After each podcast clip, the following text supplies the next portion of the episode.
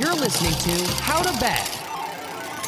Hey everyone, it's Trey Wright with the How to Bet team, where we teach you how to bet, where to bet it, and who to bet on. Today we're going to talk about betting a three-way puck line handicap in the NHL. This type of betting only applies to regulation play. Here's an example for an NHL playoff game. There's minus one for the favorite to win by more than one goal, plus one draw for a tie, or the game to go to overtime, and plus one for the underdog to win outright in regulation by any amount of goals. Keep in mind that the odds can vary depending on the type of matchup.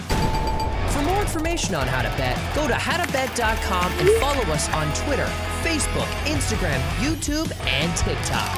Gambling problem? Call 1 800 Gambler.